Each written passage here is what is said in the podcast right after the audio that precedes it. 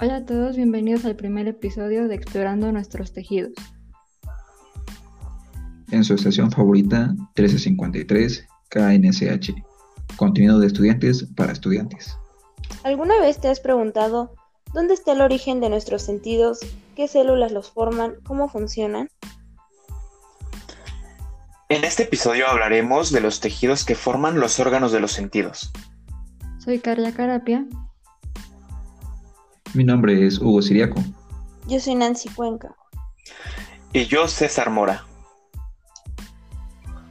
Los neuroepitelios son un tipo de tejido que permiten la interacción de los seres vivos con su entorno, pues se encargan de la captación de estímulos en el medio ambiente y la transformación de estos en impulsos nerviosos. Esta transformación se conoce como transducción y es realizada por células especializadas conocidas como receptores o neuronas sensoriales. Claro está que la estructura de estas neuronas sensoriales es diferente según al estímulo al que responden, dando lugar a diferentes tipos de neuronas en cada tipo de neuroepitelio.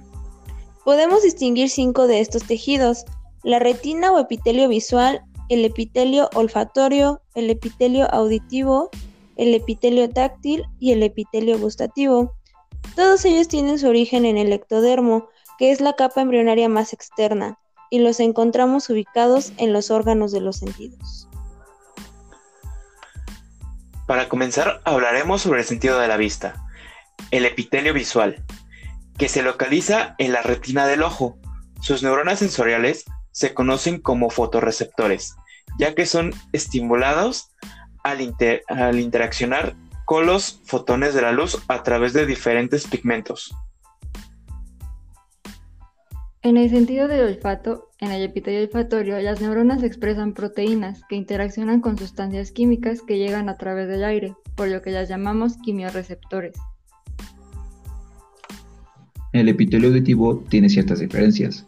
El funcionamiento del oído se basa en las células pirosas, también conocidas como células ciliadas auditivas, cuyos cilios, que son estructuras similares a un látigo, y detectan las vibraciones que producen las ondas sonoras en la endolinfa que es un líquido que rellena el oído interno. Los receptores auditivos son por tanto mecanorreceptores. Gracias al oído percibimos la posición y el movimiento del cuerpo, proporcionando el sentido del equilibrio. Interesante, ¿cierto? El epitelio táctil o sentido del tacto nos permite detectar estímulos como la temperatura y el dolor. La piel y la lengua son los principales órganos del tacto. La piel está constituida por dos capas, la epidermis, que es la capa más externa de la piel, y la dermis, que es la capa más profunda. La epidermis está formada por un tejido epitelial estratificado escamoso queratinizado, es decir, tiene varias capas de células con forma de escama y en su capa más superficial presenta células que producen queratina, a los que llamamos queratinocitos en su mayoría están muertos ya que se renuevan constantemente. Las capas que forman la epidermis son el estrato basal o germinativo, el estrato espinoso, estrato granuloso y estrato córneo. Hablando de la dermis, es más profunda y gruesa y está formada por tejido conectivo. Su función es dar sostén a la epidermis y nutrirla. Se divide en dos capas. La primera es el estrato papilar, que es el más superficial, formado por fibras finas y el segundo es el estrato reticular, localizado más profundo, que incluye grandes fibras de colágeno. Los receptores de la piel se pueden clasificar según la, según la organización de la terminación nerviosa. Terminaciones libres como los discos de Merkel que informan sobre estímulos prolongados y los receptores encapsulados que son aquellos en los que el terminal nervioso se rodea de capas formadas por otras células, sobre todo del conectivo, a modo de hojas de cebolla, como corpúsculos de Meissner, corpúsculos de Pacini, corpúsculos de Ruffini y corpúsculos de Krauss. Bien, ahora hablaremos sobre el sentido del gusto. El epitelio gustativo está conformado por la lengua, que esta a su vez está formada por tejido muscular y en ella se encuentran las papilas linguales o gustativas, que se encargan de identificar los sabores.